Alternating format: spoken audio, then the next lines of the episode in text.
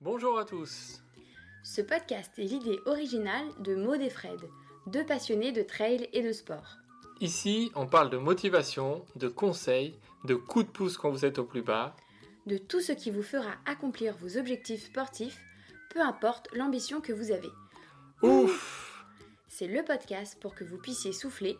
et vous réalisez pleinement dans le sport que vous aimez. C'est parti pour un podcast de Ouf.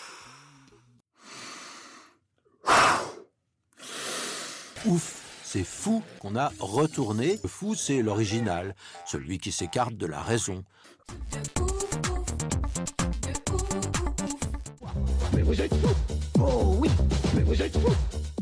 Bonjour à tous et bienvenue pour un nouvel épisode Portrait de ouf. Cette fois-ci, on a l'honneur d'accueillir Thierry Corbarieux. Bonjour Fred, bonjour à tous. Alors oui, euh, cette semaine, on a l'immense plaisir d'accueillir Thierry. Thierry, c'est un trailer, mais un amoureux d'ultra distance. Alors, vous imaginez même pas toutes les distances qu'il a courues. Il a, il a commencé par des petits 200 km jusqu'à atteindre des 1000 km, que ce soit dans le désert ou dans le froid. On vous promet un podcast riche en dépassement de soi, en aventure. C'est parti et on vous souhaite une bonne écoute à tous.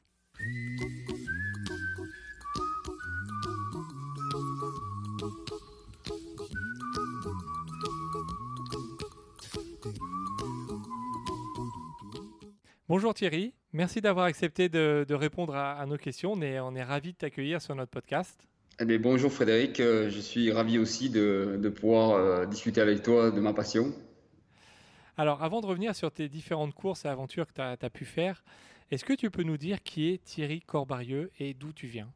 Bon, euh, Thierry Corbarieux, j'habite d'abord dans une région en Occitanie, plus près de Toulouse, à 30 km de Toulouse. Euh, donc, euh, je suis, euh, au point de vue professionnel, responsable d'une entreprise euh, qui, est, qui est pas très loin de chez moi. Une entreprise que j'ai créée il y a 30 ans. Et, euh, et du coup, ben, euh, je suis à proximité de mon logement euh, grâce à ça et c'est bien confortable. Et depuis 8 ans, j'ai cédé mon entreprise pour pouvoir assouvir ma passion, ma passion de la, de la course à pied, ma passion des grands espaces. D'accord D'ailleurs, voilà, donc c'était une des raisons euh, pour laquelle je l'ai cédé, mais pas que ça, mais euh, c'était, ça faisait partie. Voilà, donc euh, je suis, j'ai 51 ans depuis depuis quelques semaines. Euh, je suis marié à Isabelle, euh, mon épouse. Euh, nous avons trois enfants. Euh, donc on est, comme je le disais, on vit à 30 km de Toulouse, euh, dans un village qui s'appelle La Grâce-Dieu, un tout petit village. Donc euh, le principal avantage d'être ici, bon déjà, hormis que j'ai toute ma famille, c'est que j'ai euh, les Pyrénées pas très loin, qui est mon terrain de, de jeu euh, Ouais. privilégié. D'accord. Et donc, tu es originaire de, de là-bas hein Oui, oui, je suis, Ouais. euh, je suis né euh, dans la région et je suis originaire et j'ai été très très jeune euh, dans le coin. D'accord. Est-ce que tu peux nous dire quand et comment tu t'es mis à la course à pied? Alors, je me suis mis à la course à pied euh, en 2001 euh, parce que euh, à un moment donné, j'étais obligé, j'avais une envie de faire autre chose que de, de travailler en permanence. Et du coup, ben, je, je me suis mis en 2001, je me suis inscrit au marathon de New York. Euh, Un peu sur internet, donc euh, là c'était facile puisqu'avec un PC euh, on s'inscrit facilement, mais après de m'être inscrit, euh, il a fallu que je m'entraîne, donc ça c'était autre chose. Ouais. Et voilà. C'est la partie la plus Donc, difficile. Ouais, alors donc je me suis inscrit donc euh, dans un club pour quand même avoir des bases euh, de course à pied puisque c'était cinq mois euh, après euh, le marathon de New York et, de temps en temps euh, je demandais euh, aux coureurs de mon club euh, comment on se prépare pour un marathon et comme ils venaient, ils voyaient que ça faisait pas longtemps que j'étais dans le club, ils me disaient bon t'en es pas encore là, il va falloir te préparer sérieusement et moi je n'osais pas leur dire que quelques mois après je partais au marathon de, de New York. Voilà un peu comment j'ai démarré euh, dans la course à pied. Donc 2001, c'est c'est pas si loin que ça. Euh, Voilà, ça a été ma première expérience. Alors, euh, je suis un peu atypique parce que j'ai commencé par un marathon, euh, alors qu'on commence en général par des distances beaucoup plus courtes. Voilà, je suis venu à la course à pied. J'avais besoin de me donner un objectif. Ce marathon m'avait fait toujours rêver. donc, j'ai commencé par ça. Quelques mois après, j'ai enchaîné avec le marathon de Paris.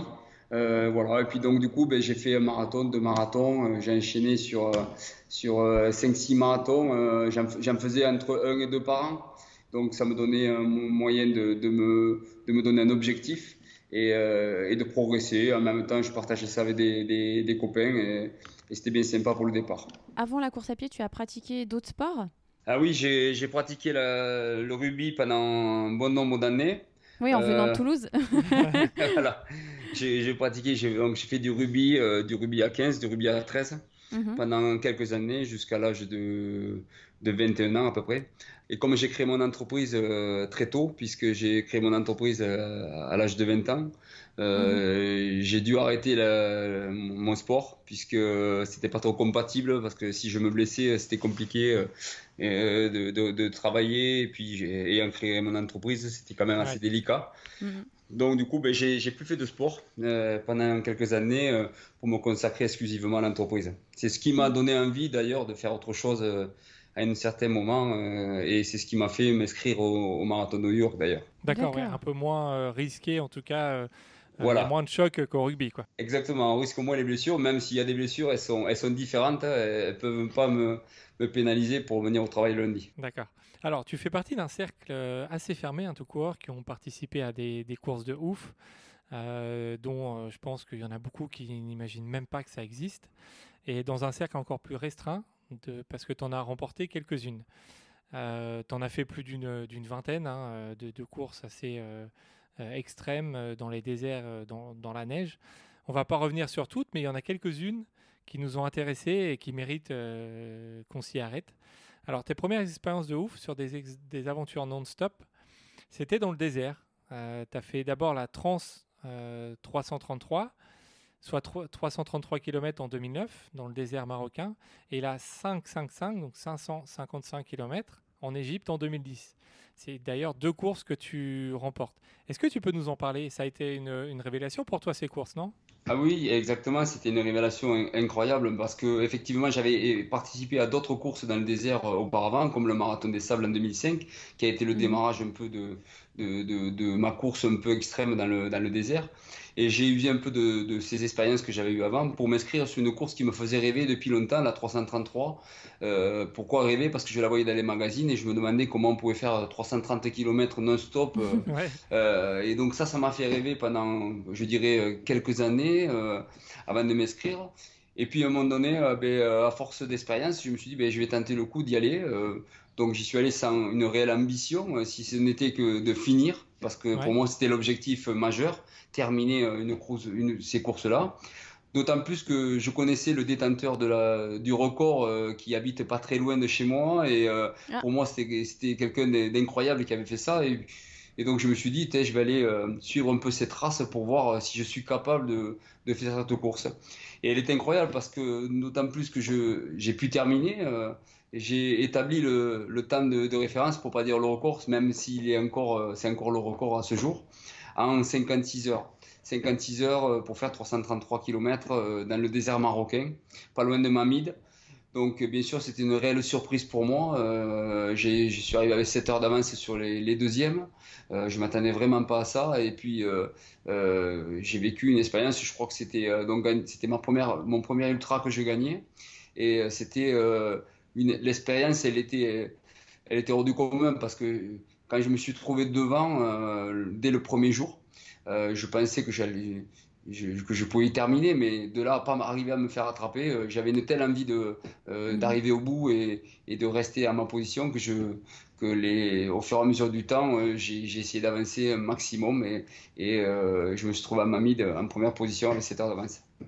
Ouais, c'est impressionnant. Puis 7 heures, 7 euh, heures d'avance, tu as eu le temps de dormir, te doucher et puis de les accueillir tranquillement. Hein. Ah oui, alors comme je suis arrivé en fin de journée, euh, j'ai eu le temps presque de dormir effectivement et j'ai vu les gens que le lendemain, même si j'ai eu du mal à dormir ce jour-là, parce que même si j'avais eu 56 heures de course, plus tout le temps euh, d'attente, donc peu dormi, l'excitation étant là, j'ai vraiment eu du mal à dormir, donc j'ai pu voir arriver quelques coureurs, mais pas tous. Mais c'est vrai qu'on avait le temps de, de voir arriver les gens. Quoi. Et du coup, la 555 km en Égypte euh, l'année d'après, tu la remportes aussi. Est-ce que tu y allais pour gagner celle-là, du coup, ou, euh, ou, tu voulais aussi la finir? Alors forcément, j'y suis allé avec, euh, avec une autre idée. finir, bien sûr, c'était incroyable parce que cette course, elle avait quelques années aussi. Il y avait peu d'éditions qui avaient été faites. Et celle-là, je la suivais aussi depuis quelques années. Mais euh, il est vrai que quand on réussit quelque chose, on a un peu plus d'ambition, c'est sûr. Mhm. Et c'est ce qui est arrivé. Donc, je suis arrivé avec, euh, avec de l'ambition et surtout euh, vis-à-vis des autres coureurs. j'avais, ils avaient une autre approche vis-à-vis de moi. Et donc, ça me mettait un peu plus la pression. J'avais pas forcément l'habitude d'avoir cette pression quand ils venaient me voir pour, avec pour, pour, me poser des questions sur ma stratégie de course, sur euh, ah oui. tout, ça, tout ça c'était euh, un peu nouveau pour moi et euh, j'essayais de rester dans ma bulle et j'essayais de me concentrer, sachant que je pouvais faire quelque chose, certes, mais sur 500 kilo, 550 km et encore, ça faisait pas loin, ça faisait 597 pour pas dire 600 km. Ah oui. Il, peut, il peut arriver tellement de choses que c'est on ne peut avoir toutes les stratégies du monde, mais le, moindre grain de sable, comme on dit, puisque dans le désert, euh, peut, nous arrêter du, un moment à un autre. Donc c'était beaucoup de concentration, beaucoup de... Euh, euh, il fallait beaucoup se concentrer, certes, mais il fallait aussi faire attention à ne pas faire d'erreurs. Euh, d'erreurs sur l'alimentation, sur, euh, sur le bon choix des, vêtements pour pas avoir la couture qui, qui, va, nous, qui va nous blesser. Et sur des, telles distances, euh, on ne peut pas faire autrement que d'abandonner. Donc, pour moi, c'est l'Air 333 qui m'a bien préparé pour cette course. Et du coup, ben oui, je, je, gagne en 143 heures. Alors la particularité de cette course, c'est que j'arrive pas tout seul. Je gagne, mais on est, on est trois coureurs en fait, on se, sur, au fur et à mesure du, de la course, dans les trois premiers jours, on, a, on se tire un peu la bourre. Donc, euh, il y avait un coup, un était devant, après c'était l'autre. On était dans des états lamentables tellement qu'on était euh, en train de se tirer la bourre. Et, et, à un moment donné, ben, je crois que ça a été un soulagement pour tous de, de pouvoir courir ensemble parce que ben, courir si longtemps euh, tout seul, c'est vraiment compliqué. Et puis pour moi, c'était la première fois que je, je courais aussi longtemps en non-stop. Et euh, donc on a fini à 3 euh, cette course euh, en, en, 5 jours et 23 heures, hein, donc presque 6 jours. voilà, et ça a été vraiment une, expérience incroyable dans ce désert égyptien, dans le désert blanc que je connaissais pas du tout, de finir ben, en première position avec mes deux compères. Ah, c'est une sacrée expérience. Bah, D'ailleurs, ça ne t'a pas arrêté parce que le show en tout cas, parce qu'en 2012, tu tentes euh, deux courses mythiques aux États-Unis. Donc d'abord la Badwater, donc c'est 217 km dans la vallée de la mort avec des températures qui peuvent aller jusqu'à 50 degrés en ressenti. Hein. En courant beaucoup sur la route. Donc euh, tu as fait de la fièvre d'ailleurs jusqu'à 41 degrés. Ouais, c'est ça. Euh, ce qui est voilà, ce qui est assez conséquent pour toutes les personnes qui ont déjà eu la grippe. voilà, c'est sauf que là tu courais en même temps. Est-ce que tu peux nous parler de, de cette expérience voilà de, de la Badwater? Alors la Badwater euh, était assez particulière parce que j'avais euh, tenté l'expérience euh, un an avant, puisque je savais qu'il y avait 90 coureurs qui pouvaient y participer par mhm. an et je voulais user un peu de ma, de ma victoire sur, sur le 333 pour pouvoir m'inscrire. Et donc ce que j'ai fait. Et là, euh, je me suis, euh, j'ai coincé à un certain moment, au bout du 70e kilomètre à peu près. Mhm. Euh, il faisait 52 degrés et mon, je suis monté en température, mais j'ai été obligé d'abandonner parce que j'étais, j'étais en surchauffe total, quoi. Et, bah, du coup, ben, je suis revenu l'année après, 2012, là, mhm. pour, pour essayer de, de franchir la ligne d'arrivée et aussi à mhm. ramener, parce que c'est une équipe pour la Badwater, donc je voulais surtout que mon équipe franchisse la ligne d'arrivée avec moi. Et j'ai coincé au même endroit. Au même endroit, je suis monté en surchauffe, pareil, sauf qu'effectivement, j'avais 41 degrés de fièvre. Donc, euh, je suis allé voir le staff médical à ce moment-là. Et, euh, et, quand il me pèse, j'avais perdu 7, 7 kilos en, 9 heures de course. Ah oui. Donc, euh, ils, me, ils me disent que je dois arrêter. Mhm. J'ai passé 3 heures et demie sous une clim à négocier avec le Toubib pour qu'il me laisse repartir pour qu'il me laisse euh, terminer cette course parce que je ne me voyais pas revenir une troisième fois, même si je coinçais au même endroit.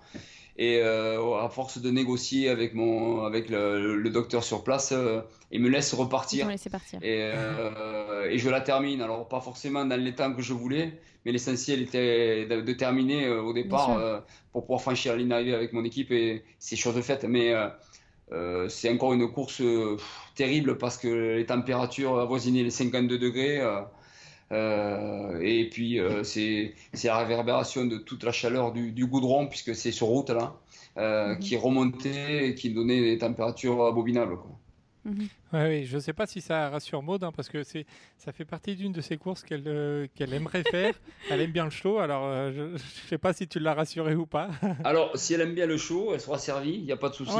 Euh, par contre, c'est vrai que c'est des courses qui sont... Alors, qui peuvent être rassurantes parce que euh, même si les températures sont là, parce qu'il y a une équipe derrière, on est obligé d'y aller avec une équipe, on a un suivi, euh, c'est-à-dire que tous les miles, euh, tous les kilomètres 600, il y a une équipe qui nous, qui nous fait redescendre la température du corps en nous aspergeant d'eau. donc ça, c'est un peu l'avantage, ça peut, ça peut aider les gens qui n'aiment pas se trouver dans des milieux hostile ou, naturel où il n'y a, a, pas d'assistance. Là, c'est pas le cas. On est vraiment assisté euh, tout le long et c'est une obligation d'ailleurs par le règlement. Donc ça, ça peut rassurer. Mais après, quand on va là-bas, on sait que la température va être élevée et qu'il faut se préparer pour ça. Il faut faire ce qu'il faut. Euh, il y a des préparations avant. Euh. après, c'est sur place qu'on voit si on en est capable, mais non, c'est pas plus dur qu'une autre course, mais euh, la difficulté, bien sûr, elle est, de la chaleur et de la mhm. de l'appréhender euh, comme il faut. Moi, j'ai commencé deux années consécutives au même endroit. La première mhm. année, je n'ai pas fini, mais la deuxième, j'ai réussi à aller au bout. mais je sais que c'est pas une course forcément faite pour moi. Je l'ai terminée, mais voilà, je, je, je, sais que physiologiquement, je pense qu'elle est elle n'est elle est pas adaptée à, ni, à, ma morphologie ni à, ma façon de courir. Quoi. D'accord. Alors en 2012, tu tentes aussi euh, la Barclay, une course euh, mythique dans, dans, le Tennessee, course quasiment infinissable. Hein. Il y a eu 15 finishers euh, en, en, plus de 30 ans de course. C'était comment cette expérience Barclay Alors la Barclay, c'est un peu plus, c'est un peu différent. C'est que je rencontre Rémi Gégard, un journaliste de, de mhm. Toulousain, sur une course qui s'était inscrit pour cette course et puis il me dit euh, je, vais, je vais à la Barclay. Alors moi j'avais bien lu euh, ce que c'était la Barclay, euh, je savais exactement ce que ce qu'elle représentait cette course. Et puis je lui dis mais t'es fou de faire cette course. Il me dit m'en parle pas, je peux pas y aller tout ça. Est-ce que tu veux pas me remplacer? Et là, ah, je dis, et pourquoi pas? Enfin, non, sur le moment, j'ai dit non. Euh, non, euh, non, parce que je savais ce que c'était, cette course. Hmm. et puis le lendemain, je réfléchis, j'ai dit, j'ai envoyé un mail, j'ai dit, pourquoi pas? Donc, il m'a dit, ben, il faut que tu envoies. Ah oui, en une journée, tu t'es dit, demande, bon. Voilà, il faut que tu envoies une demande à Laz, voilà, donc l'organisateur, et mhm. puis euh, tu verras s'il si, répond positivement. Et deux jours après, il m'envoie, comme tous les autres, ma lettre de condoléances qui, mhm. qui signifie mon inscription. Et euh, voilà, sauf que peu de temps pour me préparer, euh, aucune connaissance sur, euh, sur ce qu'était vraiment la Barclay. Maintenant, c'est médiatisé, mais à l'époque où je l'ai fait, j'étais seulement le deuxième Français à y participer, derrière Maudoui.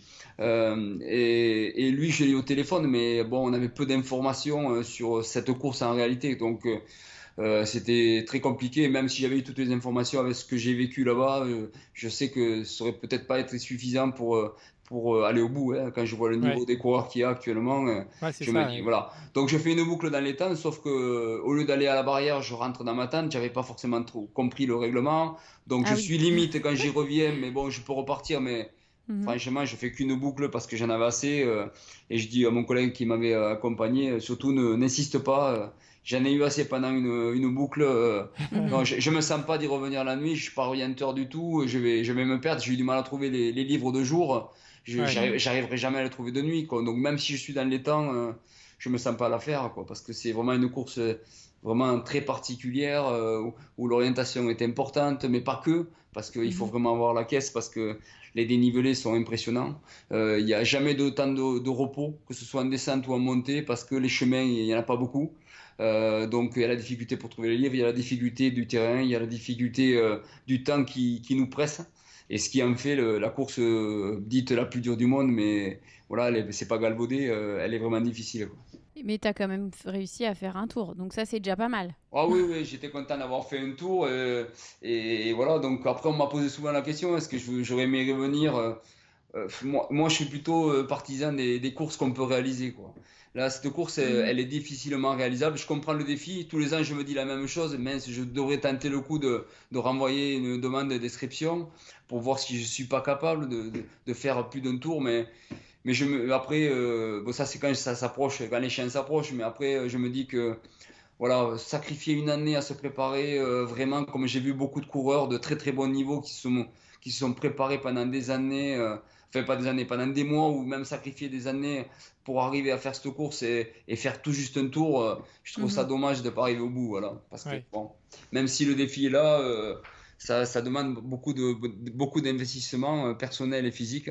Et donc bon, c'est dommage pour, pour, une course qu'on va pas terminer quoi. C'est vrai. on voudrait revenir maintenant sur sur une autre course, donc la Mountain Spine Race en 2017. Donc c'est une course de 400, 422 km et 11 000 mètres de dénivelé positif dans le nord de l'Angleterre en janvier. Donc là aussi, c'est quasiment en autonomie totale, sans assistance. Euh, pas comme euh, les autres courses, c'est voilà, il fait froid, il neige, tu es dans la boue. C'est quoi euh, le déclic pour toi au moment où tu t'inscris pour ce genre de course? Bon, déjà, tu as bien résumé la course, elle est, elle est assez particulière, elle est atypique. Je l'ai trouvée cette course, mais en faisant des recherches, personne n'avait participé encore en France et, mhm. et, je me suis dit, il faut que je trouve quelque chose qui sort un peu l'ordinaire parce que j'aime ça. Mais cette course, elle est, elle est, elle est vraiment terrible, quoi, parce qu'il y avait vraiment tous les ingrédients qui font que euh, elle est difficile. Parce que le froid, bien sûr, le froid, il peut y avoir des endroits plus froids, mais le froid glacial avec la pluie, le vent qui, qui nous, qui, qui, est, qui est terrible à gérer. Mhm. Euh, voilà, donc euh, là aussi, peu d'expérience, peu de, de, recul sur les gens qui l'avaient, qui l'avaient fait, puisque je te dis, il n'y a, y a, pas de Français qui avaient participé, donc quand je m'inscris, euh, quel déclic pour m'inscrire à cette course, c'est euh, c'est juste euh, allez, il n'y a personne qui, qui l'a faite, j'ai envie de découvrir autre chose. Dans le nord de l'Angleterre, ça doit être terrible. je, vais voir, je, vais voir, ce qui s'y passe. je, je, vais profiter encore de cette expérience. 435 km, c'est quand même une, en plein hiver, c'est incroyable. Mais, mais, effectivement, j'ai pas été déçu parce que cette course, elle est très particulière. Elle m'a beaucoup marqué parce que j'ai vécu des moments très très difficiles très très difficile euh, parce qu'en fait on est dans, dans l'eau euh, la plupart du temps. Et que ce soit de jour comme de nuit, on a des marécages, il y a, déjà le côté euh, difficile de s'orienter, même si c'est au GPS, alors qu'il y a certains qui le font à la carte, je sais pas comment ils font, mais, mais au GPS c'est déjà difficile le, terrain, il est, il est compliqué parce qu'on glisse, on tombe, on sort, on remonte. Il y a des murs à passer en permanence avec des échelles en bois, des, des échelles en pierre, des, des, des portails ah à ouvrir. C'est... Et t'as pas d'assistance en plus. alors, ça. moi, cette fois-là, j'avais, j'avais un peu d'assistance parce qu'à certains points, on avait le droit d'avoir euh, une ah, équipe qui nous suivait. Donc, j'avais mon épouse et, et, un, et un, coureur qui, qui m'avait assisté un peu. Euh, mais euh, j'avais eu la chance parce que maintenant c'est totalement interdit. Maintenant, ils ont changé vraiment le règlement. Mais euh, au-delà de ça, on est vraiment tout seul, quoi. Et on vit des moments d'introspection totale parce que on n'est pas beaucoup de coureurs, on est une centaine de coureurs sur 435 km, c'est pas beaucoup. Et donc on se trouve bien souvent seul et, et c'est ça que je trouve super dans cette course, c'est que en fait l'organisateur il nous prévient avant qu'il y a des risques, des risques d'accidents de, de, euh, terribles. Euh, mhm. donc on signe des décharges, on, dit, on donne notre engagement, mais après c'est fini, on nous laisse vivre notre aventure. On a, on a, juste un GPS sur nous qui nous permet de nous localiser et de vérifier si on est toujours en mouvement, mais il nous laisse vivre notre aventure à fond. Et c'est ça que j'aime bien dans les courses souvent anglo-saxonnes, c'est que on nous laisse l'aventure avec un grand A. Et, euh, et moi c'est ce que j'ai vécu dans, dans la Spine Race. Euh, c'est cette belle aventure euh, dans le nord de l'Angleterre, euh, dans des paysages merveilleux quand on voyait, bien sûr quand on le voyait, parce qu'il y avait bien souvent du, brouillard ou du crachin. mais c'était c'était vraiment une expérience que, que je me souviendrai pendant longtemps. Quoi. Celle-là, elle, elle m'a vraiment marqué. Ouais, et tu finis aussi à une, belle 14e place, hein, si c'est si ça. C'est quand même. Tu content de ta place ou, euh, c'était quoi Tu t'allais pourquoi euh, dans cette course? Alors, je, suis content, bien sûr, de ma place parce que déjà, la terminer, euh, pour avoir parlé avec des, Français qui ont participé par la suite, avec qui j'avais pu échanger sur le sujet, on est unanime sur le fait qu'elle est très dure. Quoi. Donc, euh, la terminer déjà c'était fabuleux mais mais par contre 14e place bien sûr que j'en suis content mais je pense que j'aurais pu faire mieux. Je m'étais pas bien préparé c'était seulement euh, quelques mois après le, le Tour des Géants la, la, la Transpyrénéen.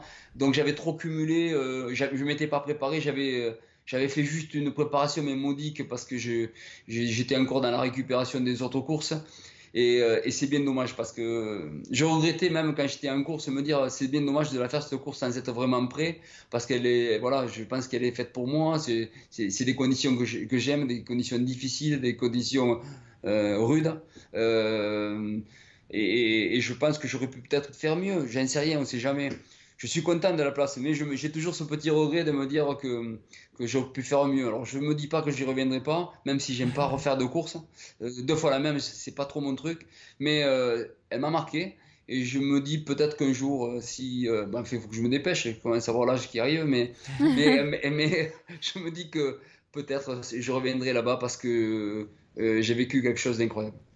D'accord. En 2018, euh, tu te prépares pour la Transpyrénéa, donc que tu avais abandonné en, 2017. Euh, donc cette course, elle traverse euh, intégralement les Pyrénées sur environ 900 km. En 2018, elle avait été annulée. Et toi, tu te dis, bon, je pars quand même. Et, et tu le fais. Donc en tout juste moins de 300 heures, donc ça fait 10 jours et demi. Qu'est-ce que tu as appris sur cette expérience? Bon, là déjà, euh, c'était en 2016 que j'avais abandonné. Euh, ah, 2016, euh, pardon. Non, mais c'est pas grave, mais c'était en 2016 et j'avais, je m'étais beaucoup investi pour cette course parce que c'est chez moi. C'était enfin bah une course de longue distance à une heure de chez moi, enfin pour, pour les Pyrénées parce que bien sûr le départ il est un peu plus loin. Mais j'ai pu m'entraîner sérieusement. tous les week-ends, je partais dans les Pyrénées pour repérer le terrain pour n'avoir aucun, euh, aucun doute sur le, sur le, sur, le, terrain, en fait, sur le mhm. balisage. Euh, même s'il est bien représenté, on peut faire facilement des erreurs dans ce, dans, ce parcours.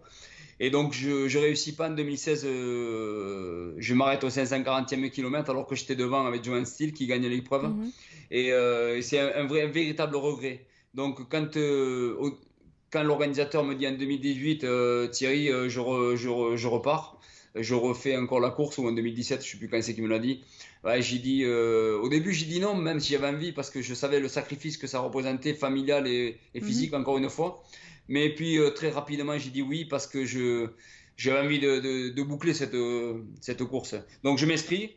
Et effectivement, comme tu me l'as signalé, euh, à un mois de partir, on nous annonce pour des questions juridiques que la course ne se fera pas. Mhm. Et puis, euh, on se trouve avec 80 coureurs à peu près euh, sur les 260 inscrits euh, à se dire ben, on pourrait la prendre quand même le départ. Parce que c'est dommage d'avoir sacrifié autant de temps de préparation mhm. pour pas pour pas la faire. Donc, ben, 80 coureurs décident de prendre le départ. Quelques-uns prennent le départ prévu initialement au fort de Belgrade, qui est à 35 km de Banyuls, qui est en fait le point de départ autorisé, je dirais, de la première Transpyrénéa. Et nous, on se dit que ben, puisqu'on le fait en off, on va faire la totalité du, G, du, du GR10 en partant de Banyuls. Mhm. Donc, on est la plupart des coureurs à partir de Banyuls à une date, donc on s'était donné rendez-vous. Et on fait un départ comme si on faisait la course. Et on l'a fait en off, on avait mis un dossard et tout. et, et, et, moi, euh, j'étais obligé de me donner un objectif parce qu'en off, euh, c'était trop compliqué pour moi. Je, suis un compétiteur dans l'âme, mais je me suis dit que je ne pouvais pas faire. Euh, 880 km, 60 000 de dénivelé positif, euh, ça me donnait un objectif euh, compétitif. Donc je me suis mhm. dit euh, dans ma tête, sans le divulguer bien sûr aux gens, parce que déjà c'était prétentieux et en même temps c'était pour me motiver surtout à moi. Mhm. je m'étais mis dans la tête de, faire mieux que le, mon copain John Steele qui avait gagné un, euh, la course en, 10, jours, et bon, je ne me rappelle plus combien de temps. Euh, et, je, et, je, voulais faire mieux que lui, avec 35 km de, de, de plus. Je ah voulais faire mieux que lui. Donc c'était ambitieux, mais c'était le, seul moyen pour me motiver à traverser les Pyrénées euh, et en même temps du rythme. Donc je l'ai fait et, et j'ai battu, je dirais, son record, puisque c'était le record, il n'y avait pas eu d'autre record avant, de 4 heures. Euh, et euh, pour moi, c'était une réelle satisfaction, même si ah c'était le but, c'était vraiment de la terminer, de, de faire la totalité, hein, puisqu'on était en off, il n'y avait pas de, il y avait pas de, il y avait pas de classement, rien. Mais euh, au, au, départ, même, je, ne pensais même pas que ça allait rester enregistré, comme quoi c'était le temps de référence, qu'il est actuellement encore, même si ça va changer, je pense d'ici peu. Mais voilà, j'ai terminé cette course avec 4 heures d'avance euh, et j'ai enfin bouclé euh, euh, une traversée que je referai plus jamais parce que bah oui, c'est ardu. C'est terrible, ouais. c'est terrible dans la difficulté. c'est vraiment très cassant. Les Pyrénées sont bien connues pour avoir sa rudesse et, et voilà. Je, même quelques années après, j'en ai encore, j'en ai encore conscience. on n'oublie pas facilement. C'est vraiment très dur et content de l'avoir bouclé parce que bon, ben, c'était euh, c'était vraiment l'objectif. Alors j'ai dit que certainement elle sera battue parce qu'il y a quelques. Enfin, il y a une heure de ça, j'étais euh, par messagerie avec euh, Eric Lavery qui va tenter mhm. de, de, de, battre ce record-là cet été. Je, je, voilà, je vais essayer de, de l'aider sur mon expérience. L'année dernière, il y a Pascal Blanc qui a tenté l'aventure et qui malheureusement a, abandonné, a, arrêté, je veux dire, son, aventure au bout de, quelques jours.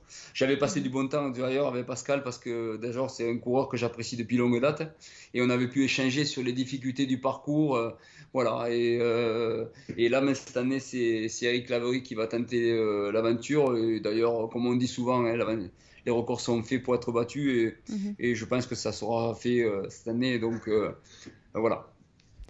Et sur les 80 coureurs qui sont partis avec toi, est-ce que tout le monde est arrivé alors, euh, comment ça s'est passé Non, pas, pas tout le monde. Mhm. Tout le monde n'est pas arrivé, bien sûr, parce qu'il y a beaucoup de, déchets sur ces courses-là. Il peut arriver tellement de choses sur 880 km, et surtout dans des conditions avec le dénivelé qu'il y a. Donc, euh, mhm. exactement comme ils sont arrivés, je je serais, je me souviens plus, euh, mais non, tous les coureurs ne sont pas arrivés.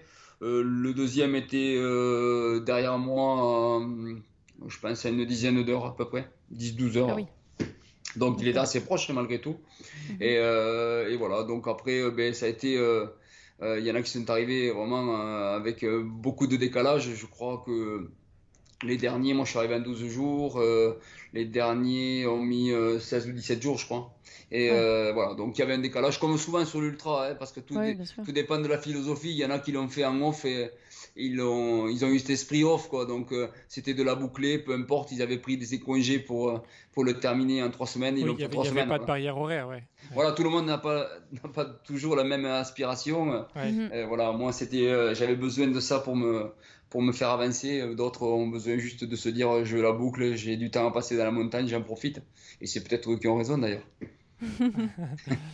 Alors, on va revenir sur l'année 2019, hein, qui a été assez incroyable pour toi. Ça a commencé en février en Alaska pour l'une des courses les plus incroyables et les plus froides du monde, la Yukon Arctic Race. Presque 700 km dans la neige, le froid polaire jusqu'à jusqu'à moins 40 degrés, à tirer ta poulka, hein, c'est un petit, un petit chariot qui glisse sur la neige. Aucun Français ne l'avait terminé. Toi, tu la termines et tu la gagnes. Ça fait quoi de franchir la ligne d'arrivée, cette ligne d'arrivée en première position. Tu en avais franchi d'autres, hein, on en a parlé juste avant, mais de franchir cette ligne-là en tête après, euh, après 17 heures de, 217 euh, heures de course, pardon, ça fait quoi? Bah, tu es, rien que, que tu, me, tu me le dises comme ça, euh, ça me fait drôle déjà. J'ai encore un peu les frissons, même quand tu me le dis, malgré il fait, fait pas que moins 40 comme c'était le cas là-bas, mais ça me fait voilà, les, frissons. Et en plus, tu me, tu me parles de l'Alaska et tu fais un parallèle assez, que tu pensais pas faire d'ailleurs parce que c'était c'était pas l'Alaska c'était le Yukon et le Yukon ça se trouve au Canada. Euh, ah, et, je te dis ah le, parallèle il, est intéressant parce que l'année prochaine je vais en Alaska et pour ah. faire la deuxième course de euh, mais j'en en reparlera peut-être un autre jour mais euh, voilà je suis j'ai envie de m'inscrire sur une autre course l'année prochaine qui qui est la qui est la même que le Yukon, mais puisqu'il y a deux courses de musher euh, dans le monde qui sont connues, c'est euh, le Yukon Quest, celle que j'ai faite moi euh, au Yukon d'ailleurs, c'est l'année en 2019, et l'Iditarod qui se trouve en Alaska justement, sur le même principe, on suit le parcours des chiens de traîneau. Alors pour en revenir au Yukon, oui, moment magique parce que, alors là, là, c'est chargé en émotion parce que euh, cette course, je la prépare euh, pendant deux ans. Deux ans, je fais euh, l'année avant une course en Laponie où je fais quatrième, mais c'était pas trop l'objectif. L'objectif, c'était de prendre de l'expérience pour voir si je suis capable de faire cette course. Donc voilà, je me prépare comme il faut pendant bien deux ans. Ça faisait presque une dizaine d'années que je suivais cette course sur Internet où je voyais les coureurs. Là aussi, il y avait un coureur qui m'en avait parlé, un coureur de désert, et qui m'avait parlé de, de, cette course qu'il avait, qu'il avait faite, mais dans d'autres distances, pas, pas, le 700 km, puisque j'étais le, le, seul, le premier Français à, à, la faire, avec, euh, avec un autre castré cette année-là, l'année dernière. Mais du coup, ben voilà, je me, quand je me suis inscrit, euh, je me suis bien préparé pour cette course.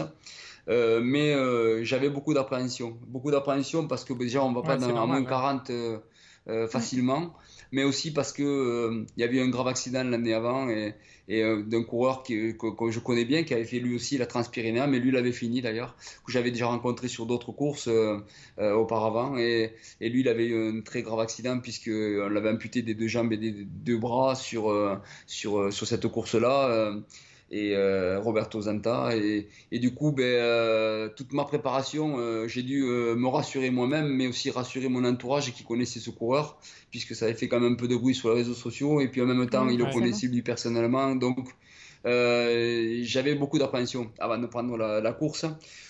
ben, du coup, quand j'y suis allé, bon, ben, j'avais un peu euh, cette appréhension, mais aussi euh, j'avais prévu de, de faire mon, un stage de survie pour, euh, pour bien apprendre euh, à, vivre dans, des milieux polaires. J'avais jamais vécu euh, moins 40, j'étais à moins 25 quand j'étais en Laponie l'année avant.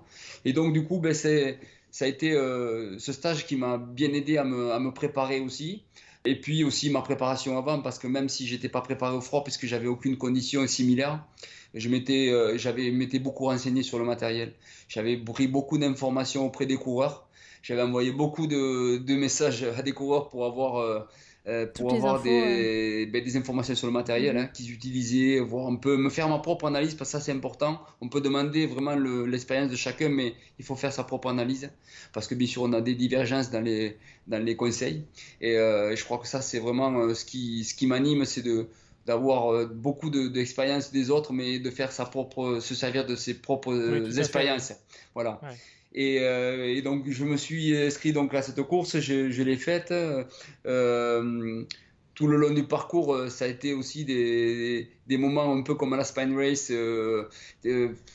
Ben, incroyable, c'est vraiment le mot, parce que même si je me répète, c'est toujours des, des, moments privilégiés de se trouver dans des milieux naturels aussi délicats, mais aussi hostiles, parce que moins 40, mmh. c'est très hostile. Euh, voilà. Et puis euh, la surprise elle fut totale de me trouver euh, devant assez rapidement, là, en fin de première journée. Bon, c'était juste le début, mais je pensais pas du tout à ça à ce moment-là. J'avais juste un skieur qui était devant, que j'ai rattrapé le deuxième jour d'ailleurs, pour me trouver vraiment devant, devant, de, enfin de, de puisqu'il dans cette course, il y a, il y a du ski, il y a des, des vélos, et des coureurs. Euh, et en général, c'est souvent les vélos qui sont devant. Euh, les skieurs aussi peuvent être devant parce qu'on va plus vite en ski ou en vélo. Et puis là, j'étais devant, devant eux.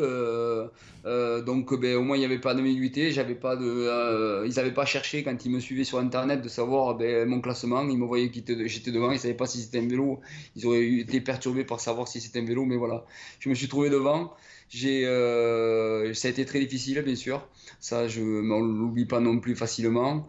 Et puis, euh, voilà, je, je termine, euh, je termine en première position euh, au bout de 9 jours. 9 jours, 700 km.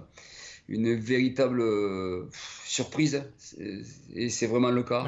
surprise, mais mais une, satisfaction terrible parce que je ne m'attendais pas à ce que ça fasse autant de, de bruit.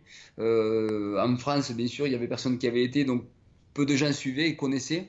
Mais j'étais surpris surtout des messages que j'avais du monde entier euh, dans toutes les langues. Euh, c'est pour ça que Google, Google Traduction, c'est pas mal parce que ça m'a bien aidé dans ce moment-là où j'étais dans ma chambre où j'attendais tout le monde pendant 4 jours. Je suis arrivé le mardi, les derniers sont arrivés le samedi, puisque c'était la date butoir. Il y a eu très peu mhm. d'arrivées, hein, puisqu'on est 11 sur 11 euh, euh, arrivées sur la grande distance sur les 45 qu'on était ou 44. Donc très peu d'arrivées, 1 sur 4 à peu près. Et, et donc j'ai attendu tout le monde. J'avais des messages de partout et je voyais que les gens suivaient de euh, ben, j'étais surpris quoi, que les gens puissent suivre de, ben, du monde entier quoi, euh, euh, cette course. Et voilà, donc véritable surprise d'arriver devant, d'avoir autant de, de, médiatisation sur, sur ce genre d'épreuve que je pensais, enfin que je ne m'imaginais pas du moins. Et voilà, ça a été une année qui, qui commençait pas trop mal. Plutôt bien, oui. Et donc, tu t'es préparé pour euh, cette course, tu l'as dit, pendant, pendant plus d'un an.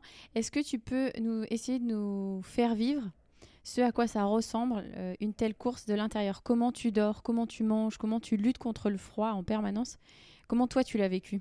La, difficulté de cette course, euh, elle est multiple, bien sûr, mais la difficulté, on pourrait l'avoir aussi dans le désert, parce que c'est des milieux hostiles, sauf que la différence avec le froid, c'est que quand on, a un problème, on a 10 minutes pour trouver la solution et pas plus. Mhm. Parce que si on tombe dans l'eau, il faut vite faire un feu, il faut avoir la lucidité d'avoir de, les bons gestes.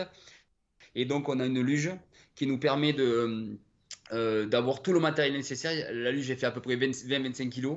Il y a tout le mhm. matériel de survie à l'intérieur, que ce soit un réchaud, que ce soit euh, euh, un, autre duvet. je dormais dans un duvet, dans un sursac. Moi, j'avais fait le, j'avais pris le parti de, prendre un sursac et non pas une tente classique. Pourquoi mhm. Parce que quand j'avais décidé de dormir, il me fallait une minute pour entrer dedans pour pas perdre de temps, puisque je dormais environ une heure et demie, deux heures maximum par nuit. Mhm. Donc ben là, quand j'avais décidé de dormir, il fallait que je déroule mon sac, je gonfle mon matelas pour m'isoler du sol et que je dorme dans mon duvet qui était adapté pour ça. Voilà. Ensuite, ben, les repas, j'avais tous mes repas dans le, dans le, dans le, ah, la luge, bien sûr. Mhm. Euh, l'eau, quand j'en avais pas assez, il fallait que je fasse de l'eau avec, avec de la neige. La plupart du temps avec de la glace parce que c'était plus facile avec de la glace qu'avec de la neige, mais il n'y en a pas partout. Mhm. Et donc, euh, bon, euh, ça aussi, c'est une, difficulté supplémentaire. Mais j'étais surpris vraiment par la, la difficulté physique parce que je m'attendais à des, grands lacs, des traversées de grands lacs. Ça a été souvent le cas, bien sûr, mais, mais par moment et, bien souvent, je trouve, euh, euh, on avait des, traversées. Donc, entre ces lacs, il y a quand même des, des berges qui sont des mhm. bois et, et, la luge, là, il faut la tirer, il faut la tracter. Et 25 kilos, ça glisse pas aussi facilement que ça, surtout que cette année-là, il y avait de la neige, mais elle était il a manqué par endroits et, euh, et, donc il fallait faire attention de ne pas déchirer avec les, les, les branches euh, le, le, le, sac qui, qui, enveloppait tout mon matériel parce que sinon ça aurait été délicat. Même il fallait aussi euh, tirer et, et physiquement c'était une épreuve terrible.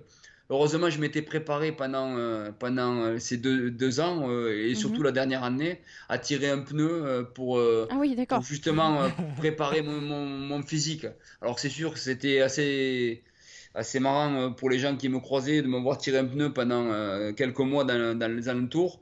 Mais euh, ça a été vraiment quelque chose de très important pour travailler tout ce qui est lombaire, tout ce qui est, tout ce qui est muscle du dos et, et, qui me mettait vraiment en condition de, de tractation de, de, de la luge. Tu as mis toutes les conditions de ton côté, en tout cas pour ah la préparation je pense que c'est ce qui fait un peu la ma particularité, c'est que j'essaye de, je, suis toujours dans le détail et, et par exemple quand j'ai fait le choix de mes chaussures, j'ai posté euh, sur Facebook euh, ma demande euh, quelle expérience pour tous les gens qui avaient de l'expérience du froid.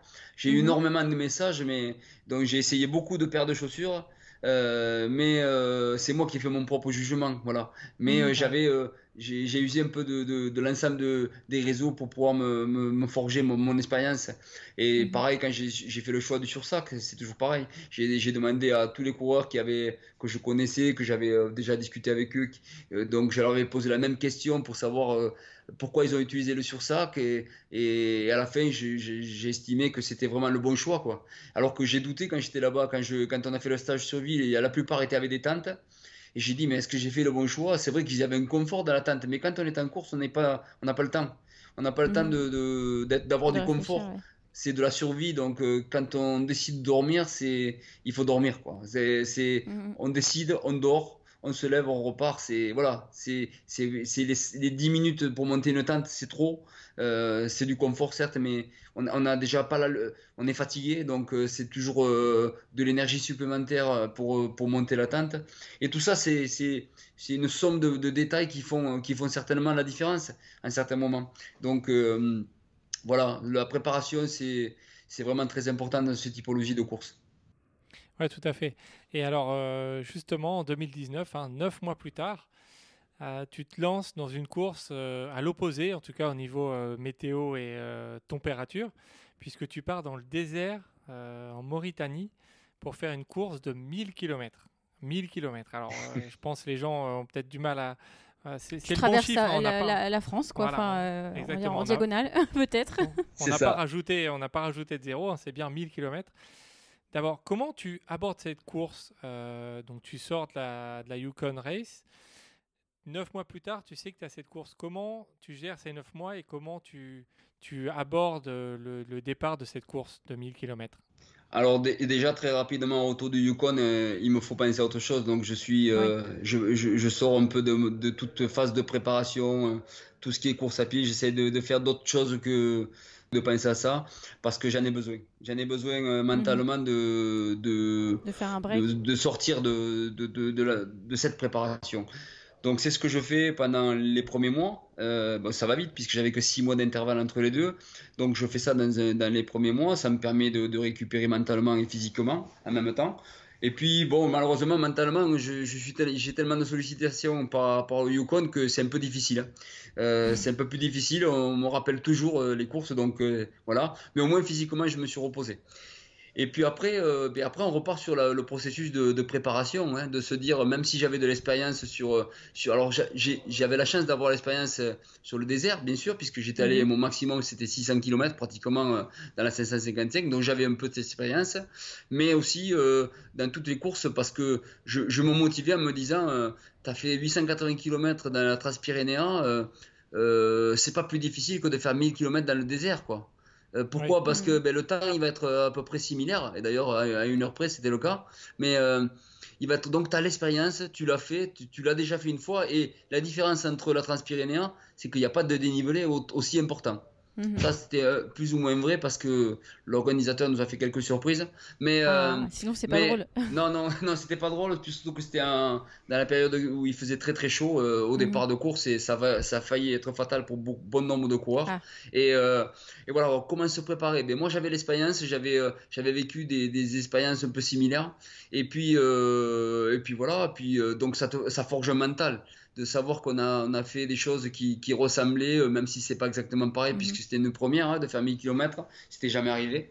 Donc euh, voilà, donc l'excitation de, de, faire quelque chose de nouveau, l'excitation de, de, faire une épreuve qui, n'est, qui, n'est, qui ne s'est jamais fait, ça j'avoue que ça, ça fait monter l'adrénaline et, et, voilà, ça, ça, ça crée des endorphines, hein, euh, ça automatiquement. Après, je connaissais la plupart des coureurs qui étaient inscrits, puisqu'on était un petit noyau. Euh, l'organisateur, mhm. contrairement à ce qui se passe en général, où les gens s'inscrivent de leur, de leur fait, c'est plutôt lui là qui appelait les coureurs qui sentaient capables de, de faire ce, ce, genre de course, qui, qui le suivraient là-dedans, parce que bon, voilà, c'est des courses un peu atypiques aussi, puisque ce n'est pas une grosse organisation. Euh, il faut être énormément autonome. Euh, il mhm. faut savoir se gérer, il faut savoir se, gérer la bobologie ou, ou plus même. Et euh, voilà, donc c'est il, il, faut avoir de l'expérience pour, pour, ce genre de course. Heureusement, j'en avais un peu grâce à tous les, tout ce que j'avais pu faire euh, les années précédentes. Voilà, donc euh, voilà, c'est vrai que c'était proche, six mois, mais pour moi, c'était dans la continuité. Euh, c'était un peu, dans ma, mon année de 50 ans, c'était un peu marquer le coup de, faire deux courses. Euh, c'était un peu mon cadeau d'anniversaire. voilà, sans connaître l'issue, bien sûr, parce que on a, on, voilà, on, a, on, est force de, ben, de courage et de, de persuasion, mais, mais par contre, on ne sait pas comment ça peut finir, puisque on n'est jamais sûr du résultat. Hein. Le moindre, je disais, la moindre couture peut, peut, nous, peut nous freiner euh, et nous arrêter. Euh, ça peut, voilà, j'ai eu les pieds, j'ai eu des, j'ai une, une, une aponevrosite euh, au 4 5 kilo, non, mhm. pardon, au 6 centième kilomètre. J'ai fait 400 km avec cette aponevrosite. Chaque fois que je, je m'arrêtais, que je repartais, les 30 premières minutes, c'était un enfer, quoi. J'ai, c'est quand j'avais une douleur qui est indescriptible. Donc c'est que la volonté qui fait que je repars quoi. Quand on dit ça aux gens, euh, tu as fait 400 km euh, avec des douleurs incroyables, oui, ben, j'avais vraiment envie de finir. Je savais que cette épreuve, peut-être que ça ne ferait plus jamais. Euh, si je t'ai donné cet objectif-là, voilà, et, et puis voilà, la cerise sur le gâteau, c'est de, terminer premier sur une course incroyable. Là aussi, euh, on était deux. Hein. on, a fait, on a terminé premier ex aequo avec, euh, mhm. avec Dominique Audry. On a fait la course du début jusqu'à la fin ensemble. Avec des fois, on était, on était un peu décalés, mais euh, voilà, c'était bien aussi de, vivre, de vivre cette course à deux parce que ça permet de, de pouvoir échanger, de passer le temps, d'user un peu de l'expérience de chacun. Et puis aussi, stratégiquement, ben, on a d'avoir deux cerveaux qui peuvent réfléchir sur une, sur une trajectoire, puisque tout est au GPS. C'est ça, mais mhm. la particularité de mes courses, c'est qu'elles sont souvent au GPS.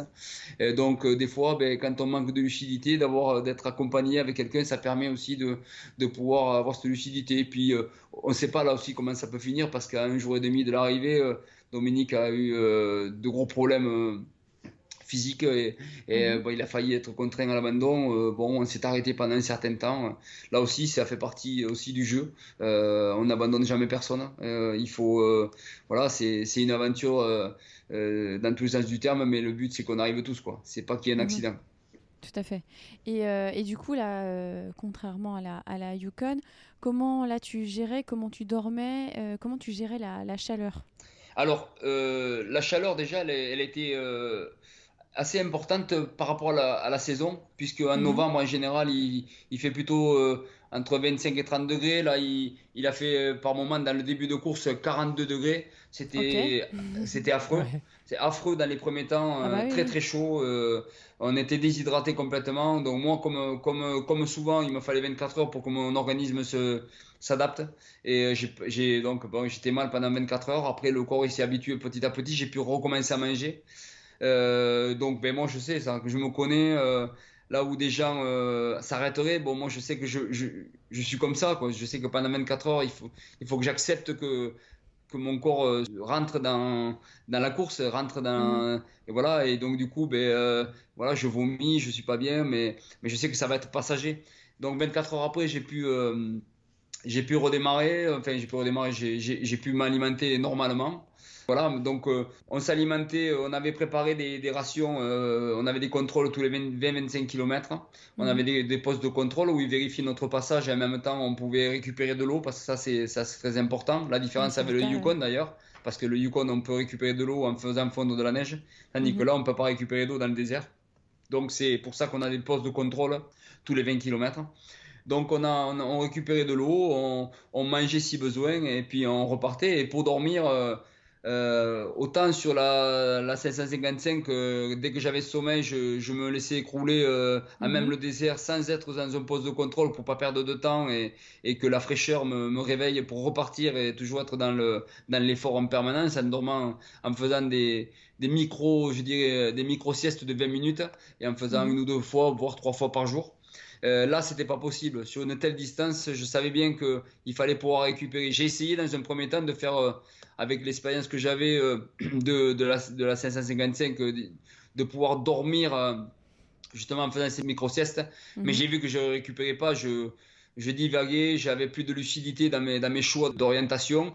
Donc, ben, j'ai été obligé de me résigner à, à dormir euh, un peu plus. euh, un peu plus. Alors, un peu plus, euh, c'est pas beaucoup non plus. Hein. C'est, pas des c'est- nuits de huit heures, Voilà, c'est, plus 20 minutes, ça va être une heure, euh, une heure euh, de temps Mhm. en temps. Donc, on va dire deux fois une heure dans, dans la journée. Oui, Et, mais euh, ça fait la différence par rapport mais, à. mais- mais 20 par minutes, contre, ouais. mais par contre, ça fait la différence parce que du coup, j'arrivais à avoir un peu plus de lucidité, on va dire. Et puis, euh, le temps était long, il fallait, euh, il fallait pouvoir tenir sur la distance et, et c'était impératif parce que, parce que voilà, c'est, il y a des distances, c'est toujours pareil, ça dépend de. Voilà, je sais qu'à 600 km, on peut faire comme j'avais fait dans mon premier format. Au-delà de ça, euh, euh, au-delà d'une semaine, je dirais, euh, euh, il faut vraiment avoir des, des pauses, euh, même si elles sont courtes, il faut qu'elles soient conséquentes pour pouvoir redémarrer dans de bonnes Mhm. conditions. Voilà. Et euh, alors, tu, tu disais pour la Yukon, tu t'entraînais avec un pneu euh, derrière. Toi, euh, pour euh, la 1000 km, qu'est-ce que tu as fait? Tu Et pour la chaleur, tu t'es entraîné, en- on va dire, particulièrement? Alors l'été, je me suis entraîné un peu plus que parce que euh, pour toujours me préparer à la chaleur, mais euh, après, euh, je savais que j'avais déjà vécu des expériences de, de chaleur, donc je savais Mhm. euh, que mon corps euh, allait souffrir, certes, mais que j'en étais capable. Donc j'avais pas cette appréhension de, de chaleur. Après, j'ai fait Mhm. quelques saunas, bien sûr, pour comme j'en ai un chez moi, je pouvais le faire régulièrement et très proche de l'épreuve pour pour commencer à rentrer vraiment dans le vif du sujet de la chaleur. Donc euh, ben, j'en faisais quelques-uns dans la semaine, des saunas et, euh, et après j'ai encore une fois c'est c'est mon expérience qui me permettait de, de pouvoir euh, arriver avec beaucoup de, de lucidité là-bas quoi. Mhm. Oui, tout à fait. Euh, Thierry, on voudrait savoir comment fonctionne un peu ton mental. Quand tu as fait 400 km de course et que tu n'es pas encore à la moitié, quand ça fait 8 jours que tu cours et qu'il fait moins 40 ou plus 40, quand tu as des coups de mou, comment ça se passe dans ta tête pour que tu puisses tenir des jours et des jours sur chaque aventure? Ah ben ju- justement par rapport à, à ce que je disais tout à l'heure, euh, à Ponébrosit euh, Mhm. euh, au 600e kilomètre, 400 km donc euh, où j'ai mal. Et puis je me trouve avec Dominique, euh, je vois bien qu'il est un peu mieux que moi à ce moment-là. Et, et là je, je décide que quand il fait une pause, ben moi je, je réduis ma pause parce que parce que je sais que j'ai pas le, le physique pour enchaîner rapidement. Donc euh, eh ben, je suis obligé de réduire mes temps de pause pour compenser le fait que que, que, que j'avance pas à ce moment-là quoi. Et que je, je bon toujours pareil dans un esprit compétitif hein, de me rester aux avant-postes. Donc c'est sûr que mentalement euh, je vais chercher loin dans, dans, ces, dans, ces, dans ces conditions parce que euh, il y a souvent des pleurs qui arrivent hein, parce que ben, des fois la douleur est tellement importante mais, mais je me trouve la rage de me, de me motiver de chercher les, ce qui, le, les points qui vont me donner l'envie d'avancer. Je pense, voilà, je, je, me dis qu'est-ce que c'est, un peu comme au Yukon, je me dis mais c'est quoi, 9 jours dans ta vie, tu peux souffrir un peu, ça va, ça va passer. J'essaie de trouver des stratèges pour, pour que le mental euh, dépasse un peu la douleur quoi mhm. et, et, voilà donc ça ça aussi c'est fait partie de des expériences cumulées dans le temps qui font que je sais je suis capable d'aller chercher euh, euh, ces points qui me qui me permettent d'avancer et qui vont au-delà de ma douleur qui me permettent de passer justement outre ces douleurs qui me qui me donneraient envie d'arrêter parce que c'est souvent mhm. le cas j'ai j'ai des fois je suis, je suis, comme tout le monde hein, quand on a très mal eh ben, on a envie d'arrêter mais j'arrive à voilà, à, trouver, à, passer ses caps, à, trouver euh, toujours le toujours le, point qui me dit. Et puis euh, l'expérience me fait dire que la patience euh, est le plus important. Bien souvent, j'ai vu des coureurs qui avaient un niveau plus important que moi, mais qui n'avaient pas la patience. Ils voulaient voilà, dès que je passais devant, pour eux, c'était, ils étaient anéantis. C'était fini. Ils se disaient pas que je pouvais flancher quelques kilomètres après. Ça mm. m'est arrivé plusieurs fois. Et, et, j'ai, gagné des courses comme ça, quoi, parce que j'ai, j'avais la patience d'attendre. Je savais très bien qu'en fait, dans ces courses-là, on, gère des temps forts et des temps faibles. Et que mhm. quand il y a un temps fort, il ne faut pas, faut, pas, faut pas être euphorique. Mais quand on a un temps faible, il faut attendre que le temps fort arrive. Donc c'est toujours ça aussi qui me. Faut jouer en permanence, ouais. Voilà. Et, et, et, je, souvent, ce qui fait la différence euh, dans mes courses, c'est ça. C'est de la gestion de ces temps forts et de ces temps faibles et se dire que euh, bien sûr, pas au-delà parce que j'ai dû arrêter dans quelques courses, bien sûr, les, tellement la douleur était présente ou, ou quand je suis à la Transpyrénéa que j'ai les, les, les, deux releveurs qui sont entamés euh, et que je peux mhm. même plus, que je descends en marche arrière sur 10 km parce que j'ai pas le choix. Je mhm. recommence, j'ai fait 140 km avec des douleurs euh, impossibles à tenir où chaque fois c'était un calvaire. J'avais du mal à même à tenir debout et je, Bien sûr qu'à un moment donné, on, est obligé de s'arrêter. Je suis obligé de me rendre à l'évidence. Je suis pas, je, je, suis un être humain, je suis comme tout le monde, mais, et, mais, euh, mais euh, voilà. Je sais que ça, c'est des, des, douleurs qu'il faut, où, où, il faut arrêter, mais j'en ai d'autres où c'est juste des temps forts, des temps faibles il faut avoir la patience d'attendre. Il faut se dire que, ben voilà, comme je disais tout à l'heure, euh, les bons moments vont arriver. Et puis souvent ça a été le cas. J'ai eu des tendinites à des endroits euh, et en forçant un peu dessus pendant, euh, pendant des fois 24 heures, hein, 24 heures à mhm. avoir serré les dents à chaque fois. Et puis elles ont disparu, elles sont plus jamais revenues. Et même quand je me suis arrêté, ben, j'avais plus mal à cet endroit-là. Voilà, donc parce que voilà, on a des facultés physiques euh, qu'on ne se rend pas forcément toujours compte. Euh, au moindre problème, on a envie de s'arrêter. Euh, bien sûr, c'est les douleurs, c'est des alertes, je l'entends aussi. Hein. Pour moi aussi, c'est la même chose. Hein. Quand, je, quand j'ai mal, je réduis ma voilure, je vais un peu plus, un peu lentement, j'attends que ça passe. Mais des fois, ben, il faut savoir aussi passer outre. Passer outre parce que, ben, voilà, il faut pas toujours s'écouter. Des fois, il y, a des, douleurs, ben, voilà, ben, sinon on ne fait pas ce genre de courses. Hein. Ces courses-là sont, il faut, il faut pouvoir se connaître déjà d'un, et puis il faut, euh, il faut y aller euh, crescendo, même si je suis un mauvais exemple. Hein. J'ai commencé par le marathon, je ne suis pas un très bon exemple, mais voilà, il faut y aller progressivement, il faut apprendre à se connaître, apprendre à avoir de l'expérience pour les courses, mais aussi apprendre à se connaître soi-même d'abord, euh, savoir ce qu'on est capable de faire et, et, pour que justement euh, on, sache voir euh, si, si, on est dans le vrai ou pas, si, si on doit vraiment s'arrêter ou pas. Voilà. Mhm. Après, euh, ce qui fait la différence, c'est quoi? C'est la lucidité. Parce que des fois, c'est la lucidité qui va faire faire la bêtise. Voilà, si on n'est pas lucide, donc tout ça, c'est important donc de bien s'alimenter, de bien s'hydrater. Ça, c'est vraiment le plus important. Bien s'hydrater pour être toujours lucide. D'autant plus quand il fait froid parce que c'est souvent le cas. Quand il fait froid, on n'a pas forcément envie de boire. Et c'est souvent la déshydratation qui fait qu'on manque de lucidité, qui nous fait basculer. Et, euh, et, les accidents, euh, comme c'est arrivé à Roberto Danta, c'est souvent dans ce cas. Euh, parce que justement, on n'a plus de lucidité du tout et on fait les mauvais choix. Voilà. Alors, tu l'as bien dit, hein, tu es passé de, donc, en 2001 à ton premier marathon jusqu'en 2019, ton premier 1000 km. Elles sont où les, les limites de, de Thierry euh, Corbarieux Alors, j'ai tendance à dire, euh, on ne connaîtra jamais ses limites.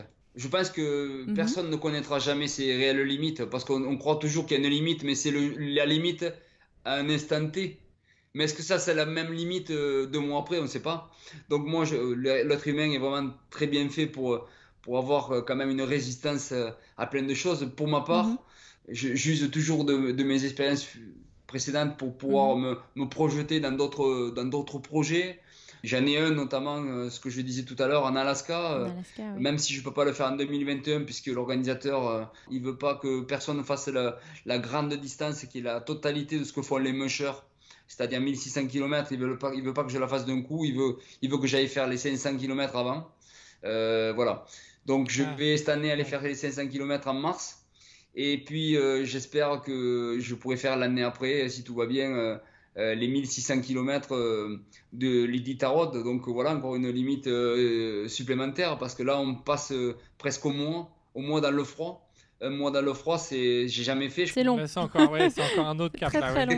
C'est voilà, on est, on est presque dans l'expédition là, même si c'est différent. On est, il faut avoir, il faut être en mode un peu expédition parce que il faut. il faut voilà il faut fonctionner un peu comme ça les, comme je disais peut-être que là c'est pas le bon choix d'avoir le sursac parce que justement, il faudra avoir du temps de récup beaucoup plus important. il faudra dormir plus, beaucoup voilà, plus. Voilà, il faudra dormir beaucoup plus si on veut durer un mois. Un mois pour faire 1600 km dans le froid parce que, parce que moi j'ai perdu 10 kilos sur, euh, sur 9 jours de course dans le Yukon je peux pas me permettre de perdre 20 kilos sur euh, même si souvent je suis content de perdre du poids mais là je peux pas, je peux pas, je peux pas me permettre de perdre trop de trop de trop de calories parce que ben, les calories, c'est le réchauffement de mon corps, c'est ce qui me permettra d'avancer. Et du coup, ben, il faudra que je euh, j'ai une autre stratégie. Il faudra que je fasse attention euh, justement à la récupération, que je me force à dormir, que je me force à, à m'arrêter, euh, même si c'est la compétition.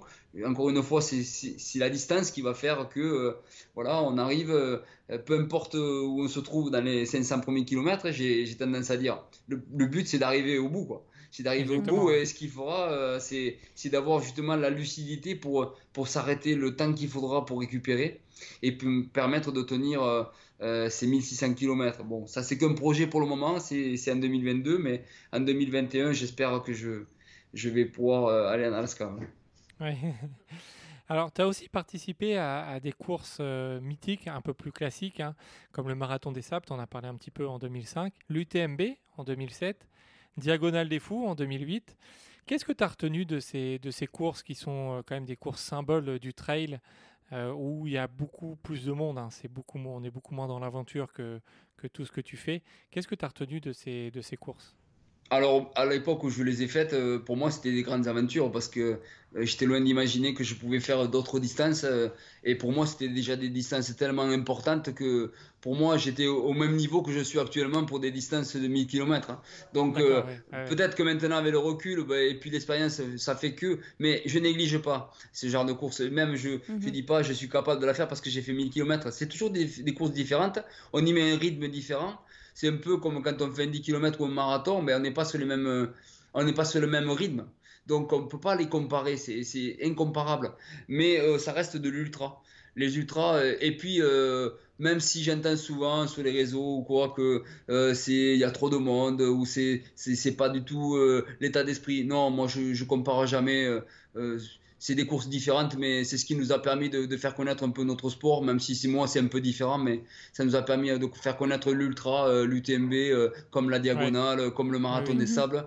C'est c'est la mecque des, des de l'ultra, voilà. C'est des gens qui ont qui ont su euh, ben, faire valoriser ces formats de course. Hein, le, marathon des sables, quand il a commencé, ils étaient une poignée. Euh, maintenant, ils sont euh, plus d'un millier à, à, courir ce, marathon tous les ans.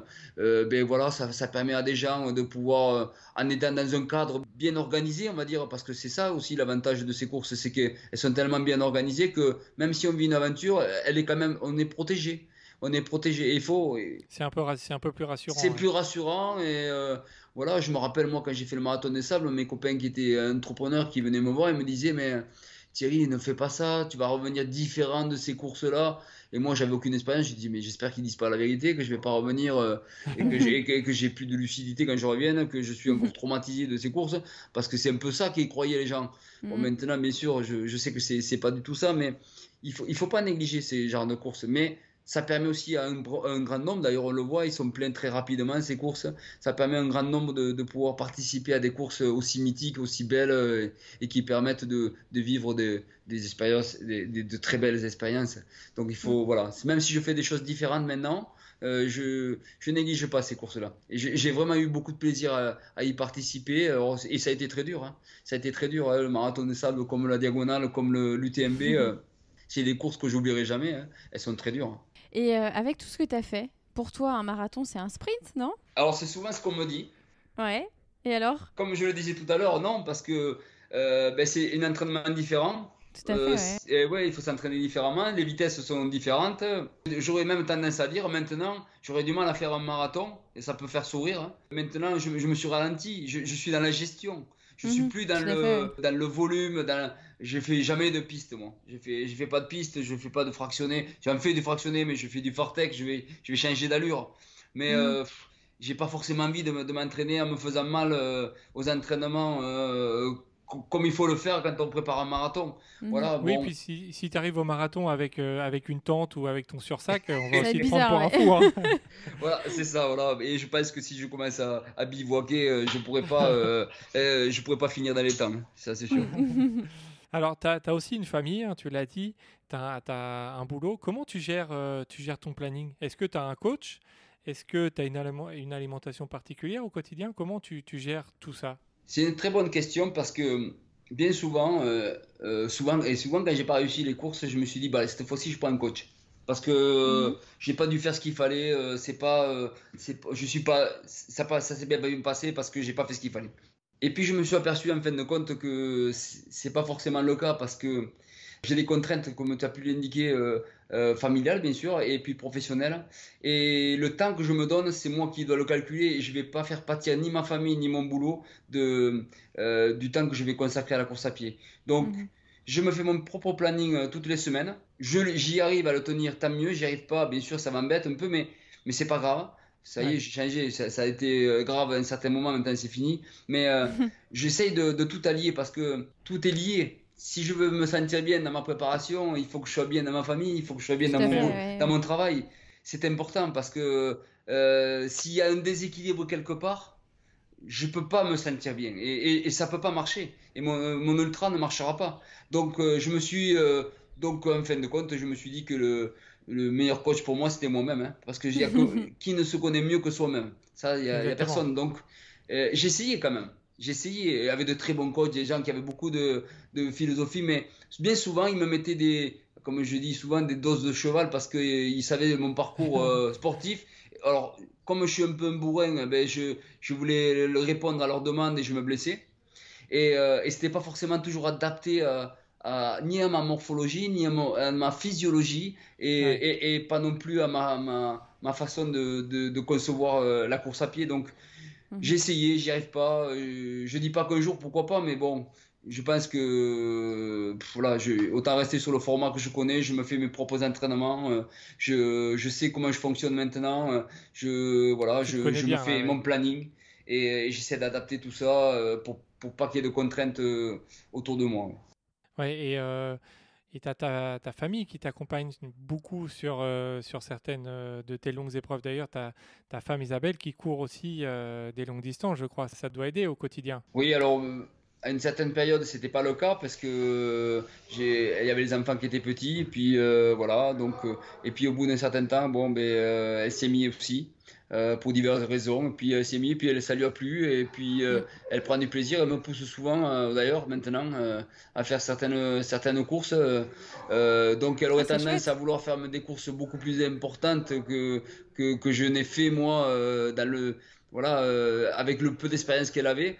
Et donc je, je, la tempère, même si c'est marrant ce que je dis, mais je, je, je la calme des fois sur, voilà, il faut, faut pas des fois franchir trop les caps.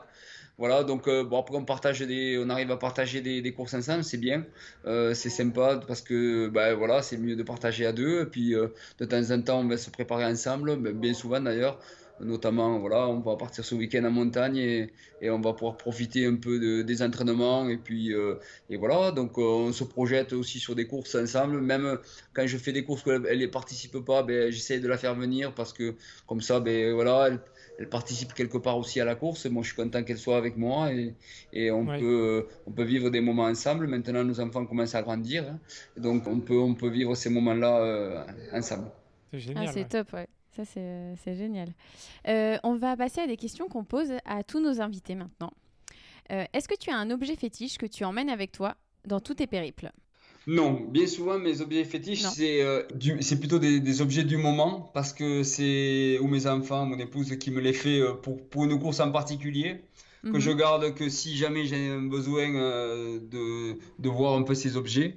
Mais euh, bien souvent, euh, je ne les utilise pas forcément. Ce sont des photos, ce sont des, voilà, des, des, petits objets.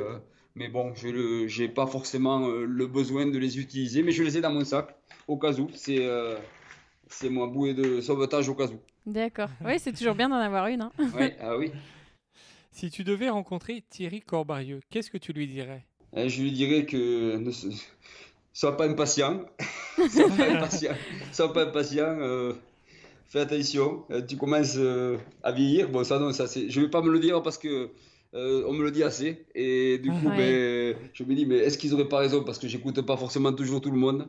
Ça, c'est mhm. aussi une particularité chez moi. C'est que, comme je le disais tout à l'heure, je, je fais confiance. Je, je, pose beaucoup de questions, mais au final, c'est moi qui prends, moi qui prends les décisions. Donc, je c'est pareil. Euh, je, voilà, je dirais soit, soit continue à te faire plaisir, continue à profiter euh, des, moments que tu passes euh, en pleine nature et surtout ben, garde-le dans ta tête parce que c'est ça le plus important. Et qu'est-ce que tu réponds à tous les gens qui disent que tu es un ouf? Alors ça dépend comment on me le dit, mais j'essaye plus trop d'argumenter parce que je suis à court d'arguments, certainement un peu, mais. oui, mais tu leur donnes aussi pas mal de, choses pour qu'ils te, disent que t'es un ouf, voilà. je, voilà, je, veux pas me justifier, mais euh, je suis assez évasif. Voilà, je vais pas, mhm. euh, je, vais pas toujours tout raconter, et puis, euh, et puis je suis assez évasif. Je dis oui, tu as raison certainement parce que c'est vrai qu'on peut faire ce genre de choses. Voilà, ça me permet de, parce qu'à un moment donné, j'essaie d'expliquer, et puis c'est pas toujours explicable. Donc, euh, pour pas perdre de temps et, mm, mm. et, pas devoir me justifier, euh, j'essaye de, de, rentrer dans le jeu de, des gens qui me posent des questions. Il était comment Thierry à 10 ans? Ah, il, était très très loin de la course à pied. Très très loin de la course à pied. Euh, Thierry à 10 ans, il était. Euh, voilà, c'était pas. L'école, c'était un calvaire pour lui. et, donc, et, du coup, ben voilà euh, un cursus scolaire qui, a suivi puisque j'ai pas forcément été très longtemps et, et me, voilà puis 10 ans euh, voilà par contre le sport c'était important le, je jouais déjà au rugby donc euh, mhm. voilà ça c'était ma passion et, et puis voilà ça m'a animé pendant quelques années mais bon c'était un enfant je pense pas alors c'était pas l'enfant modèle certes mais c'était pas un enfant non plus trop perturbateur je pense D'accord. Comment la famille Corbarieux voit le Thierry d'aujourd'hui, à ton avis? On est assez pudique sur le sujet parce que mhm. d'abord, ça m'arrange. Ça m'arrange vraiment parce que j'ai pas, j'ai pas forcément envie de, de mettre toujours en avant et je pense que c'est pas, c'est pas utile euh, ce que ce que je peux faire. On, mhm. leur, on leur souligne, tellement souvent que je crois qu'on n'a pas besoin de continuer le sujet quand on est à la maison. Donc euh, mhm. vraiment, je fais très attention avec mes enfants de ne pas trop leur parler. Euh, euh, de tout ce que je fais, même si je, des fois l'enthousiasme dépasse un peu, mais je vais pas toujours raconter parce que bon, il y, y a, suffisamment de monde autour qui, qui, en parle et qui pose des questions et, et c'est marrant parce que mes, enfants, y a un qui est au Canada faire des études et l'autre en Espagne. Même même c'est des jeunes étudiants on va dire suivent aussi mes aventures et, ah et, et, ça les poursuit même quand ils sont à l'étranger quoi ils ah oui, ah donc ils, il, leur, pose des questions sur, euh, sur ce que je fais, ma prochaine aventure, euh, ma prochaine mm. course. Euh, voilà, donc bon, ils sont suffisamment voilà, poursuivis par ça pour pas que j'en rajoute quand je, je, suis à la maison. D'accord, donc tu les, tu les, voilà, tu les protèges et tu leur parles voilà, d'autres, d'autres choses de, de la vie que, d'autres, sujets aventures. Qui, les qui les concernent plutôt, c'est mieux. D'accord. Avant-dernière question. Est-ce que tu as une question que tu attends depuis longtemps, mais qu'on ne t'a jamais posée? Ouf, ça, euh, une question qu'on m'a jamais posée. Alors là, ça me vient pas. Ça me vient pas, mais euh, une question que j'aurais aimé qu'on me pose et qu'on m'a jamais posée. Euh. Elle est très compliquée cette question. Hein. C'est toujours la même chose. on, a, on, a, toujours du mal à y répondre. Ouais, ouais, on a voulu aller au plus profond de soi pour se, pour se dire qu'est-ce qui pourrait faire que euh, la question que, que aimerait pour qu'ils aient quelque chose de, profond, quoi. Mais, mais c'est difficile. c'est assez difficile comme question. Euh, je, vais mhm. je vais plutôt attendre la dernière. Et ben, Est-ce que tu as un dernier mot pour tous ceux qui nous écoutent? On te laisse leur, leur parler pendant une petite minute si tu souhaites. Ben, D'abord, je, je, suis toujours très heureux de partager ma passion. Ça, c'est vraiment mon leitmotiv euh, de, de, ces dernières, de, ces dernières années. Euh, dès que je peux le faire dans, dans le milieu scolaire ou, ou, dans le milieu professionnel, ben, j'hésite pas. Ou dans le milieu aussi associatif, euh, c'est toujours un plaisir de pouvoir partager ma passion. Alors pas pour toujours parler de, de, moi, mais plutôt de parler de toutes ces aventures que je peux faire, mais au travers de la, de la nature, au travers des, de l'expérience que, que je peux acquérir et, et, qui peuvent aider les autres dans, leur, dans leur propre choix de tous les jours et, notamment pour les enfants parce que c'est vraiment un bonheur d'intervenir de, dans les écoles. Euh, et du coup, ben voilà, c'est qu'est-ce que je peux dire? Je peux dire, euh, essayez du moins euh, de vous faire plaisir.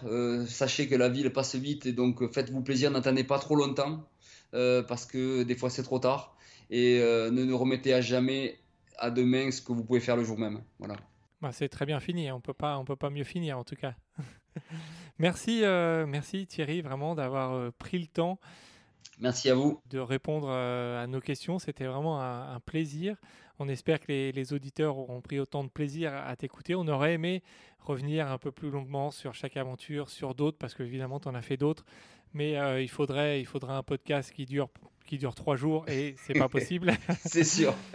Mais en tout cas, on, suivra tes aventures et, euh, on partagera euh, bien entendu euh, tes prochaines aventures qui, risquent d'être encore plus ouf que celles que tu as déjà vécues. Merci. Et puis écoutez, c'était un, un, plaisir partagé dans tous les cas. Merci beaucoup Thierry. Et quant à vous, chers auditeurs, on vous dit à très bientôt pour un nouvel épisode. Merci à tous d'avoir écouté ce dernier épisode de Portrait de ouf avec Thierry Corbarieux. On espère que cet épisode vous a plu, vous a inspiré, vous a donné des petites envies peut-être pas de courir des 1000 km, mais en tout cas de vous lancer des petits défis. On vous remercie en tout cas d'être de plus en plus nombreux à nous suivre. Et n'hésitez pas à nous laisser des petites étoiles et des petits commentaires, ça nous permet de faire avancer, de faire vivre ce podcast. Et on vous dit à très bientôt pour un nouvel épisode.